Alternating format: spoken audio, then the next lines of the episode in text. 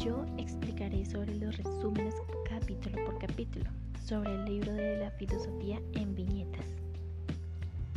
Para empezar con el resumen de este peculiar libro, resaltaré que la historia será contada por Heraclito. Recordemos que Heraclito es considerado autodidacta, pionero de sabiduría, uno de los filósofos presocráticos más reconocidos del mundo filosófico y está dentro de los iniciadores de la metafísica griega. Asimismo, dejando claro, iniciaremos con el resumen de filosofía en viñetas. Cabe aclarar que la historia se va desarrollando a través de un río llamado la filosofía, en estos lugares donde Heraclito aterrizará. Este libro se compone por un total de seis capítulos, los cuales en ellos sus temas principales serán los siguientes. La lógica, la percepción, la mente, el libre albedrío, Dios y la ética. Temas que resumiré brevemente en su contenido. Iniciaremos con la lógica. Según Heraclito, la lógica pertenece a una de las cuatro ramas que se divide la filosofía como tal. Las cuatro ramas son las siguientes. La primera es la lógica, la cual la explicaremos más adelante. La segunda es la epistemología. Es el estudio de las opiniones justificadas y así como del conocimiento que se complementarán con la percepción y la mente. La siguiente es la metafísica. Es el estudio de la naturaleza última de la realidad y así explorará los conceptos de el libre albedrío y Dios. Y el cuarto, axiología, el estudio de los valores como la ética y la estética, pues como su nombre lo indica, la estética es el estudio de la belleza. Para así concluir las cuatro ramas de la filosofía. Ahora, a continuación hablaremos de la lógica, que es el tema central del primer capítulo. Para empezar, según las palabras de Heraclito, la lógica es el estudio de las normas del razonamiento y el pensamiento. Es decir, la lógica es una herramienta, para así decirlo, que es fundamental para poder llegar a crear un buen argumento y esta se divide en, las, en dos partes, las cuales se explicarán a continuación. 1. Lógica deductiva se encuentran los argumentos deductivos. Y bueno, ¿qué significa eso? Significa que los argumentos es la forma de razonar que va a generar lo particular. Las conclusiones se refieren a sus premisas, como por ejemplo, a continuación veremos un ejemplo. Todos los hombres son seres vivos y Albert Einstein es un nombre, por ende Albert Einstein es un ser vivo. El siguiente eh, es el hombre que descubrió la lógica deductiva. Fue el, mamo, el famoso Aristóteles, el hombre de la frase todos los hombres desean saber por naturaleza. Continuaremos con la lógica inductiva. Por otro lado, los argumentos inductivos son aquellos que son algo más indulgentes, es decir, las premisas respaldan en distintos grados sus resultados, es decir, se parten de observaciones para llegar a teorías. Veremos el siguiente ejemplo. Se observa los perros, por ende los perros mueven la cola, es decir, todos los perros mueven la cola. Ya para finalizar el tema de la lógica, un dato, curioso es que la lógica es la base de las matemáticas. Para así dar fin al primer capítulo de filosofía para de viñetas, em, a continuación hablaremos sobre el siguiente capítulo que es la percepción.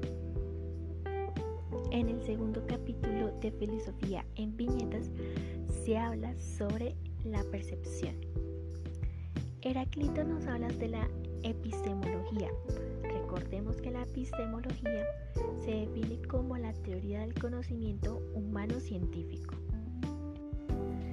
Es decir, se reflexiona sobre la práctica científica. Según Heraclito, comenta que creemos depender de la percepción de cada una de las, de las ideas en el mundo en cual habitamos. Pero Heraclito en la historieta se pregunta si podemos confiar en la percepción. Pregunta que también René Descartes se hizo el filósofo Descartes en la frase pienso y luego existo. Heraclito se emprende en una aventura con Descartes sobre el tema de la percepción, topándose con el genio maligno, para así ir finalizando el capítulo emprendiéndose en otra aventura con John Locke y por último con George Berlin. Dando por terminado el capítulo Heraclito avisando de lo importante de que es cuestionar de qué sabemos, pero también cómo podemos saberlo. En el tercer capítulo, Heraclito habla sobre la mente y en qué parte se encuentra. Según Heraclito, si estamos leyendo ese libro o incluso cualquier otro libro, es porque somos seres pensantes y superiores a las demás criaturas. Gracias a través de los tiempos hemos moldado este mundo a nuestro favor y a nuestras necesidades. Para poder comprender mejor la mente, cuerpo, es necesario hablar del dualismo y como guía será el filósofo matemático Planton con su, su frase célebre a menos que los filósofos reinen no hay tregua para los males de la ciudad. Comenta Planton que una persona está compuesta por dos sustancias, que es la parte física, es decir, lo que puede envejecer y morir, y la otra es la inmaterial e inmortal, como posiblemente el alma. Por otro lado, vuelve a aparecer René Descartes, hablando sobre la materia que conforma la mente, y que el acto de pensar sucede en la mente, ya que si dañase una parte del cuerpo, a un individuo seguiría pensando. Y que también la mente es un ente inmaterial, ya que por más que se diga en pedacitos, seguirá ahí. Y para eso Descartes le pide la opinión a Gottfried Leibniz, construyendo una pregunta de cómo un ente inmaterial, es decir, la mente, contra lo material, el cuerpo. La interacción que se hace llamar interaccionismo cartesiano, pero aún así construyendo, todo participa Leibniz, explicando en la teoría que existe dos mundos, el material e inmaterial. Heráclito se topa con Baruch Spinoza para encontrar otra posible respuesta, así finalizando el tercer capítulo. En el cuarto capítulo el tema será el libre albedrío. Pero para iniciar este capítulo empezaremos con la explicación de este concepto, que es la capacidad de determinar algunas de las propias acciones, lo que con frecuencia se considera un prerequisito para tener responsabilidad moral. Y asimismo el libre albedrío se compone por cuatro tesis. El primero es el determinismo se basa en la tesis según la cual todos los acontecimientos son consecuencias del estado anterior del universo y de las leyes de la física. El siguiente es el indeterminismo. En esta tesis es el antónimo del determinismo. Como mínimo, un acontecimiento no es consecuencia del estado anterior del universo y las leyes de la física. El siguiente es el compatibilismo. En esta tesis, según el libre albedrío y la determinación, son por la lógica, es decir, por la lógica compatible, ya que aquellos que llamamos libres suelen ser consecuencias de nuestros deseos. Por último, el incompatibilismo, en la cual el libre albedrío y el determinismo son por lógica incompatibles, de modo que si disfrutamos del libre albedrío, el determinismo tiene que ser falso y el determinismo es cierto, no podemos disfrutar el libre albedrío. Por otro lado, colocan un ejemplo enumerando las premisas las cuales son las siguientes. Primero, si el determinismo es cierto, todos los acontecimientos son consecuencia del pasado y las leyes de la naturaleza. Segundo, si todos los acontecimientos son consecuencia del pasado y las leyes de la naturaleza, el hecho de que yo realice el acto A es consecuencia del pasado y las leyes de la naturaleza. 3.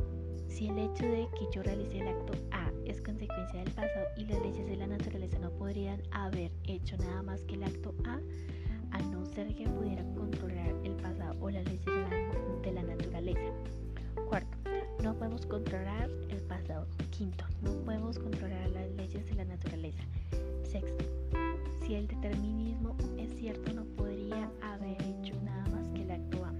Séptimo, si no podría haber hecho nada más que el acto A, no soy libre con respecto al acto A.